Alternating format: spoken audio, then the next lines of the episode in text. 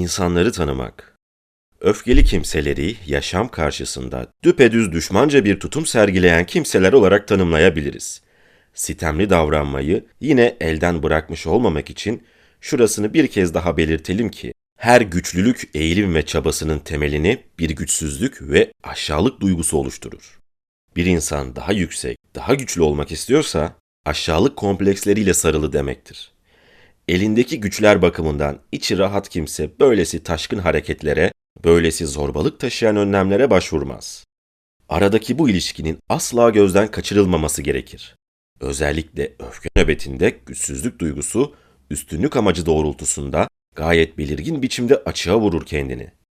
İnsanın kişilik duygusunu başkalarının sırtından, başkalarının çıkarını hesaba katmadan güçlendirmeye kalkması ucuz bir yoldur. Dostoyevski'nin güzel bir sözü vardır. Bir insanın karakterini can sıkıcı psikolojik çözümlemelerden çok gülüşünden anlamak mümkündür. Heyecanlar, karakter özellikleri diye nitelediğimiz belirtilerin üst dereceleridir. Ruhsal organın zaman bakımından sınırlı devinim biçimleri olup, bizce bilinen ya da bilinmeyen bir zorlamanın sonucu ani bir deşarj kimliğiyle kendilerini açığa vurur ve tıpkı karakter özellikleri gibi belirli bir amaca yönelik nitelik taşırlar. Açıklanamayacak bilmecemsi belirtiler değildir. Görüldükleri her yerde bir anlam taşırlar. İnsanın yaşam yönetimine ve ana yaşamsal doğrultusuna uygundurlar. Heyecanlar da sağlayacakları değişiklikle ortadaki durumu ilgili kişinin lehine çevirme amacını güderler. Güçlenmiş devinim niteliğini taşıyan heyecanlara belirli bir konuda başarı için diğer olanaklardan el çekmiş ya da ilgili konuda başka olanakların varlığına inanmayan ya da bundan böyle inanmak istemeyen insanlar da rastlanır. Anlaşıldığına göre heyecanın bir yönünü yine bir aşağılık, bir yetersizlik duygusu oluşturmakta ve bu duygu kişi tüm güçlerini toplayarak normaldekinden daha geniş boyutlu devinimleri gerçekleştirmeye zorlamaktadır. Heyecanlanan kişi her zamankinden fazla çaba harcayarak kendini ön plana çıkarmaya ve zaferi ele geçirmeye çalışır. Örneğin düşmansız bir öfke düşünülemez. Dolayısıyla öfkenin amacı belirli bir düşmana karşı kazanılacak zaferdir. Boyutları büyütülmüş böylesi devinimlerle başarıya ulaşmak günümüz uygarlığında hala rağbet gören geçerli bir yoldur. Böyle bir yoldan söz sahibi olma olanağı bulunmasaydı insanların çok daha az öfke ve kırgınlık nöbetlerine kapıldığı görülürdü. Demek oluyor ki kendilerini pek üstünlük amaçlarına ulaşacak yetenekte görmeyen, güven duygusundan yoksun insanlar çoğunlukla söz konusu amaçtan el çekmeyip heyecanları da yardıma çığırarak daha bir ısrarla ilgili amaca yaklaşmaya çalışırlar. Böyle bir dönemde aşağılık duygusu tarafından körüklenen ve ister istemez kendini heyecanlara kaptıran insan ilkel ve vahşi kavimlerdeki gibi davranarak gerçek ya da sözde gerçek hakkını ele geçirmeye, söz sahibi olmaya çalışır. Öfke bir insanın güçlülük eğilimini ve egemenlik hırsını adeta simgeleyen bir heyecan varsa o da öfkedir. Bu ruhsal dışa vurumun amacı öfkelenmiş kişinin karşısına çıkan her engeli zorla ve çarçabuk yıkmaktır. Şimdiye kadar edindiğimiz bilgilere dayanarak diyebiliriz ki, öfkeli insan normalden daha büyük bir güç harcayarak üstünlük amacına ulaşmak isteyen kişidir. Prestij eğilimi bazen yozlaşarak öylesine büyük bir güçlülük sarhoşluğuna dönüşür ki, güçlülük duygusunu sınırlandıracak en ufak bir neden karşısında ilgili kişi bir öfke nöbetine kapılır. Bazı kimseler belki sık sık denenmiş böyle bir yolu izleyerek bir başkası üzerinde hepsinden kolay egemenlik kuracağına inanır. Söz konusu yolun izlenmesi kuşkusuz pek de seçkin bir yöntem sayılamaz. Ne var ki sıklıkla etkisini gösterir. Çoğumuz düştüğü güç bir durumda bir öfke nöbetine kapılarak nasıl prestijini kurtarabildiğini anımsayacaktır. Öfkeye kapılmak kimi zaman haklı bir nedene dayanabilir. Ancak biz burada böyle bir öfkeden söz etmiyoruz. Bizim üzerinde durmak istediğimiz açık seçik ve güçlü bir şekilde ön plana çıkan öfke ve öfkenin bir alışkanlık olarak gözlemlendiği kişilerdir. Öyleleri var ki öfkeye kapılmayı bir yöntem durumuna getirmişlerdir. Amaçlarına ulaşabilmek için öfkeden başka bir yol izleme işleriyle dikkati çekerler. Burnu Kaf Dağı'nda olup son derece alıngan kimselerdir hepsi. Yanı başlarında ya da üstlerinde hiç kimsenin bulunmasına katlanamazlar. Her zaman bir üstünlük duygusuna gereksinim duyar, dolayısıyla başkalarının kendilerine fazla yaklaşıp yaklaşmadığını, başkalarınca yeteri kadar takdir edilip edilmediklerini hep pusuda araştırıp dururlar. Normal olarak tabloda bir güvensizlik özelliği de yer alır. Dolayısıyla böyleleri kimseye bel bağlamak istemezler. Yine aynı insanlarda daha önce sır özellikleri diye nitelediğimiz kimi özelliklere de rastlarız. Bazen son derece açgözlü böyle bir kimse karşısına çıkacak ciddi bir ödevden irkilip kaçmakta alır soluğu ve toplumsal yaşamak güçlükle uyum sağlar.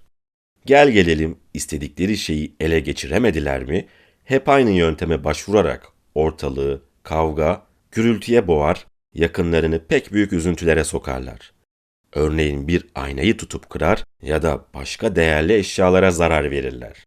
Ancak daha sonra o anda ne yaptıklarını bilmedikleri gibi bir bahaneyi ciddi ciddi öne sürmeleri inanılacak gibi değildir. Çünkü çevrelerine bir ders vermek amacı güttükleri açıktır. Kapıldıkları heyecan durumunda hep kırıp dökecek değerli bir eşyaya el atar, asla değersiz nesnelere el sürmezler. Bu da bize onların belirli bir plan uyarınca davrandıklarını gösterir. Belli bir çevrede bu yöntem kuşkusuz belirli bir değer taşıyabilir. Fakat fikirler en küçük noktada bile uyuşmuyorsa kolayca bir çatışma durumu baş gösterir. Söz konusu heyecanın dış belirtilerine gelince daha öfke sözcüğünü işitir işitmez öfkeye kapılmış kimsenin hayali kafamızda canlanır. Başkalarına karşı düşmanca bir tutum tüm şiddeti ve belirginliğiyle ön plana çıkar. Toplumsallık duygusu hemen hemen tümüyle geri plana itilir. Güçlülük isteği söz konusu heyecanın içine girip yuvarlanır. Öyle bir istek ki düşman gözüyle bakılan kimsenin yok edilişine kadar gelip dayanabilir. Heyecanlar bir insanın karakterini açık seçik ortaya koyar. Dolayısıyla ilgili ruhsal durumlar insanı tanıma egzersizlerimizi kolayca yapabileceğimiz bir alan oluşturur. Öfkeli kimseleri yaşam karşısında düpedüz düşmanca bir tutum sergileyen kimseler olarak tanımlayabiliriz. Çocuklarda öfke nöbetlerine büyüklerden çok daha sık rastlarız. İncir çekirdeğini doldurmayan bir neden sıklıkla bir çocuğu kızdırmaya yeter. Bu da daha büyük bir çapta güçsüzlük duygusunu içinde barındıran çocuklarda prestij eğiliminin daha belirgin nitelik taşımasından kaynaklanır. İkide bir kızıp öfkelenen bir çocuk saygınlık peşinde koştuğunu ve bu arada çarptığı güçlüklere yenilmez değilse bile hayli çetin gözüyle baktığını ortaya koyar. Bazen aşağılayıcı sözlerin yanı sıra öfke nöbetlerinin normal içeriğini oluşturan fiili saldırganlıklar o dereceyi bulur ki kızıp öfkelenenin bizzat kendisine zarar verir. Buradan kalkarak intihar girişimlerini de anlayabiliriz. Söz konusu eylemlerin temelinde insanın yakın ve uzak çevresindekileri üzüntüye sokma, onların kendisine reva gördüklerine inanılan ihmalin böyle öcünü alma isteği saklı yatar. Yani intihar eden insanların çoğunluğu kendilerini değil geride bıraktıklarını cezalandırmak istiyordur. Üzüntü Bir kimsenin bir şeyden yoksun bırakılması ya da bir kayba uğraması ve yoksun bırakıldığı ya da kaybettiği şeyden ötürü kolay kolay teselli bulamaması durumunda kendini açığa vuran duygudur. Üzüntü, kişinin bir keder yani bir güçsüzlük duygusunu ortadan kaldırarak kendisine daha iyi bir durum sağlama isteğinin tohumlarını içerir. Bu bakımdan öfke nöbetleriyle eşdeğerdir. Ne var ki başka nedenlerle ortaya çıkması bakımından daha değişik bir görünüm taşır bir başka yol izler. Ama her şeye karşın aynı üstünlük eğilimini kendisinde barındırır. Öfke, başkalarına yönelik olup, öfkeye kapılan kişiyi hemen bir yücelmişlik duygusuna ulaştırma, düşmanı ise yenilgiye uğratma işlevini görürken, üzüntüde ilkin ruhsal mülkiyet bir sınırlandırmaya konu yapılır. Ne var ki bu sınırlandırma, kısa süre sonra ister istemez yine ruhsal mülkiyeti genişletme eylemine bırakır yerini.'' Çünkü üzülen kişi bir yüceltme ve tatmin duygusuna ulaşmak için çaba harcamaya koyulur. Bu çaba başlangıçta bir deşarj, bir başka biçimde olmakla birlikte yine çevreye yönelik bir devinim kılığında açığa vurur kendini. Çünkü üzüntüye kapılmış kimse aslında davacı rolündedir. Çevresine cephe almış bir tutum sergiler. Her ne kadar üzüntünün insan yaşamında doğal bir yeri varsa da aşırısı çevre için düşmanca ve zararlı öğeleri içerir. Üzüntüye kapılan kişinin erişeceği üstünlüğü ona çevrenin tutumu sağlar. Bir kimsenin yardımına koşmasının, ona acımasının, ona bir şey vermesinin, onu destekleyip avutmasının üzüntü içindeki kimseyi nasıl ferahlattığını biliriz. İçini boşaltma olayı ağlamalar ve yakınıp sızlanmalar eşliğinde gerçekleşiyorsa, böyle bir davranışla çevreye karşı yalnızca bir saldırı başlatılmaz. Aynı zamanda üzüntüye kapılan kişi bir davacı, bir yargıç, bir eleştirmen gibi çevresi üzerinde bir üstünlük duygusuna kavuşur. İsteme, talep etme özelliği ilgili davranışta açıkça kendini belli eder. Üzüntü başkaları için bağlayıcı, karşı durulmaz, dolayısıyla önünde boyun eğmek gereken bir etken rolü oynar.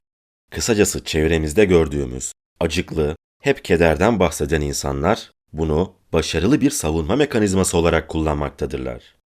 Demek oluyor ki bu duygu da aşağıdan yukarıya bir doğrultu izler. Dengeyi koruma, çaresizlik ve güçsüzlük duygusunu yok etme amacı güder. Kötüye kullanımlar Heyecanların önemi insana içindeki aşağılık duygusunu yenme ve kişiliğine gereken saygınlığı kazandırma olanağını verdikleri ve bu amaçla izleyeceği yolu ona gösterdikleri anlaşıldıktan sonra gereği gibi kavranılabilmiştir. Dolayısıyla ruhsal yaşamda son derece geniş ölçüde başvurulur heyecanlara. Kızıp öfkelenen ya da kendini ihmal edilmiş görerek üzülüp ağlayan bir çocuk, diyelim ki bu yöntemi deneme fırsatını ele geçirdi. Bu davranışı ufak nedenlerle de sergilemek, söz konusu duygulara başvurup kendisine kimi çıkarlar sağlamak gibi bir yola kolaylıkla başvurabilir. Duygularla çalışmak bir alışkanlığa dönüşerek normal görülemeyecek bir biçim kazanabilir. Bu gibi çocuklar büyüdüklerinde de ilgili duyguları hep kötüye kullanır ve oyun oynarcasına öfke, üzüntü ya da öteki duyguları sergilemek gibi sakat ve sakıncalı bir yol izler. Bunu da amaçlarına ulaşabilmek, kafalarına koydukları şeyi gerçekleştirmek için yaparlar. Söz konusu durumlar adeta düzenli olarak yinelenir. Örneğin kendisinden bir şey esirgenen ya da egemenliği bir sınırlandırma tehlikesiyle karşı karşıya bulunan böyle bir kişi hemen bu yola başvurur. Çoğu zaman üzüntü o kadar yüksek perdeden ve ısrarla açığa vurulur ki sanki üne kavuşturacaktır o kişiyi. Dolayısıyla dışarıdan biri üzerinde tiksindirici bir izlenim bırakır. Bazen üzüntünün nasıl bir yarışma konusu yapıldığını gözlemlemek doğrusu ilginçtir. Heyecanların eşliğindeki bedensel belirtiler de yine kötüye kullanılabilir. Bilindiği gibi bazı insanlar vardır, kapıldıkları öfkenin etkisini sindirim sistemine o kadar ustalıkla yansıtırlar ki öfke nöbeti sırasında kustukları görülür. Böylelikle çevrelerine karşı besledikleri düşmanlık daha bir elle tutulur şekilde açığa vurur kendine. Kusma, karşıdaki başka kişi ya da kişilerin mahkum edilmesi ve aşağılanması anlamını taşır.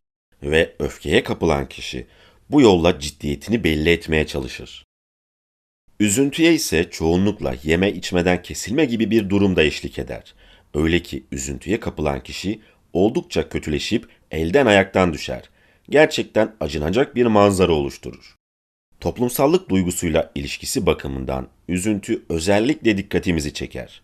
Toplumsallık duygusuyla üzüntülü kişiye yaklaşım söz konusu heyecanda çoğunlukla bir yumuşama sağlar. Ama öyle insanlar vardır ki başkalarının toplumsallık duygusuna aşırı bir gereksinim duyar. Üzüntülü durumlarını bir türlü terk etmek istemezler. Çünkü üzüntülerine başkalarının ortak olması ve başkalarından görecekleri yakınlık, ilgi, kişilik duygularında bir yücelme sağlar. Bu nedenle bazı insanlar bilinçli olarak üzüntülü olmayı, acıklı olmayı, kederli davranmayı seçerler. Bizi dereceleri değişik bir duygu ortaklığı içine çekip almalarına karşın öfke ve üzüntü ayırıcı heyecanlardır. İnsanları birleştirici bir rol oynamaz. Toplumsallık duygusunu yaralayarak insanlar arasında bir karşıtlığın doğmasına yol açarlar. çevresindekileri yalnızca veren kişiler durumuna sokar. Öfke ve üzüntüyü profesyonel şekilde kullanan insanlar, maddi ya da manevi olarak fazlasının kendilerine döneceğine emin değillerse asla vermezler. Tiksinti Ayrıcılık özelliğini pek geniş boyutlarda olmasa bile tiksinti duygusunda da buluruz. Organik nitelikteki tiksinti, mide çeperinin belirli bir tarzda uyarılması sonucu ortaya çıkar. Ne var ki bir şeyi dışarı atmak isteği ruh içinde söz konusudur. Kendisine eşlik eden belirtiler de böyle olduğunu doğrular. Tiksinti duyan kişi belirli bir şeye sırt çevirmek istiyormuş gibi davranır. Takındığı yüz ifadesiyle çevresini mahkum eder. Tiksinti uyandıran durumun aşağılama yoluyla hesabını görmeye çalışır. Bazen ilgili duygunun da bir sömürü aracı olarak kullanıldığını görürüz. Tatsız bir durumda bulunan kişi kendisinde bir tiksinti duygusu uyandırarak söz konusu durumdan yakayı sıyırabilir. Tiksinti, diğerlerine göre istemli yoldan çok daha kolay oluşturulabilecek bir duygudur. Özel bir egzersiz sonucu insan öyle bir duruma gelebilir ki, içinde uyandıracağı tiksinti duygusundan yararlanarak kendisini güçlük çekmeksizin çevresinden koparıp alır ya da çevresine karşı bir saldırı eylemi gerçekleştirebilir. Korku Korkunun insanların yaşamında son derece büyük bir önemi vardır. Yalnızca ayırıcı bir duygu olmayıp, üzüntüdeki gibi kişiyi kendine özgü bir biçimde başkalarına bağlayıcı rol oynaması söz konusu duyguya çapraşık bir nitelik kazandırır. Örneğin korkuya kapılarak kendini belirli bir durumdan kurtaran çocuğun bir başka kişiye yanaştığı görülür.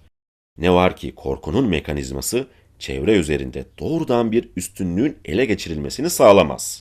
İlkin, ilgili kişinin görünürde uğradığı bir yenilgi durumunu sergiler. Korkan kişi bir azalma hisseder gücünde. Korkunun birleştirici özelliği de işte buradan kaynaklanır. Bu özellik aynı zamanda bir üstünlük eğilimini içinde barındırır. Korkuya kapılan kişi bulunduğu durumdan kaçarak bir başka duruma sığınır. Kendisini bu yoldan güçlendirmeye çalışır.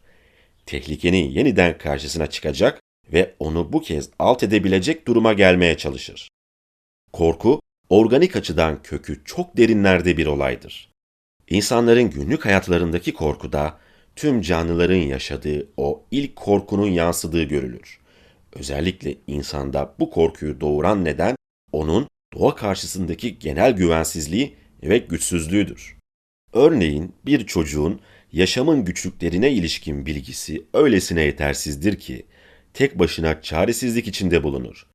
Başkalarının kendisine yardım etmesi ve ondaki eksikliği gidermesi gerekir. Hayatın kapısından içeri adım atan çocuklar, dış dünyanın seslerini duyar duymaz, sezgisel yoldan ilgili güçlüklerin bilincine varır. Tehlike eksik değildir hiç. Dolayısıyla güvensizliklerinden sıyrılma yolunda harcadıkları çaba başarısız kalan çocuklar kötümser bir dünya görüşü edinir. Kendilerinde çevrenin yardımını, ilgisini temel alan karakter özellikleri geliştirirler. Yaşamsal ödevlerle aralarındaki uzaklık gibi davranışlarındaki ihtiyatlılık özelliği de aynı şekilde büyüktür. Böylesi çocuklar gün gelip her şeye karşın ileri harekette bulunma zorunluluğu duydular mı, geriye çekilme planlarını da kendileriyle birlikte taşır, yarı kaçmaya hazır bir konumu hiçbir zaman elden bırakmazlar. Korku duygusunu daha çok irdelersek, karakter özelliği olarak korkuyu incelerken vardığımız sonuçları yeniden karşımızda buluruz. Korkuya kapılanlar, hayatta kendilerini destekleyecek birini her zaman ararlar. Her zaman birinin emirlerine hazır bulunmasını isterler. Gerçekte bir egemenlik durumunun kurulmasına yönelik çabadan başka bir şey değildir korkuları. Sanki başkaları kendilerine destek olmak için dünyaya gelmiş gibi bir davranış sergilerler. Biraz daha kurcalarsak, başkaları kendileriyle pek yakından ilgilenmesi gerekiyormuş gibi söz konusu kişilerin bir beklenti içinde yaşadıklarını görürüz. Çocukluklarında korkuya karşı yeterli desteği alamamış olan çocuklar, ömürlerinin her döneminde buna ihtiyaç duyarlar. Hayatla doğru dürüst bir bağlantı kuramamaları sonucu bağımsızlıklarını öylesine yitirmişlerdir ki, alabildiğine büyük bir özlem ve ısrarla söz konusu ayrıcalığın peşinde koşarlar. Başkalarını ne kadar arasalar da pek fazla bir toplumsallık duygusuyla donatıldıkları söylenemez. Yani bir korku durumunun sergilenmesi kişiye ayrıcalıklı bir yer sağlayabilmekte, yaşamın zorunluluklarından sıyrılarak başkalarını kendi hizmetine koşturmasına olanak vermektedir. Nihayet korku, yaşamın tüm ilişkileri içinde yuvalanmış, çevrenin egemenlik altına alınmasında etkili bir araç niteliği kazanmıştır. Aldatılmaktan korkan bireyin partnerine ait bütün iletişim araçlarını kontrol altında tutma isteği gibi.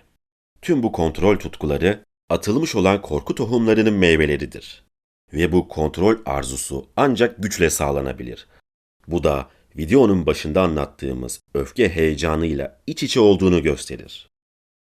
Daha fazla içeriğe ulaşabilmek için kanalıma abone olabilir, beni Denizin Ötesindeki Sesler Instagram hesabımdan da takip edebilirsiniz. Görüşmek üzere.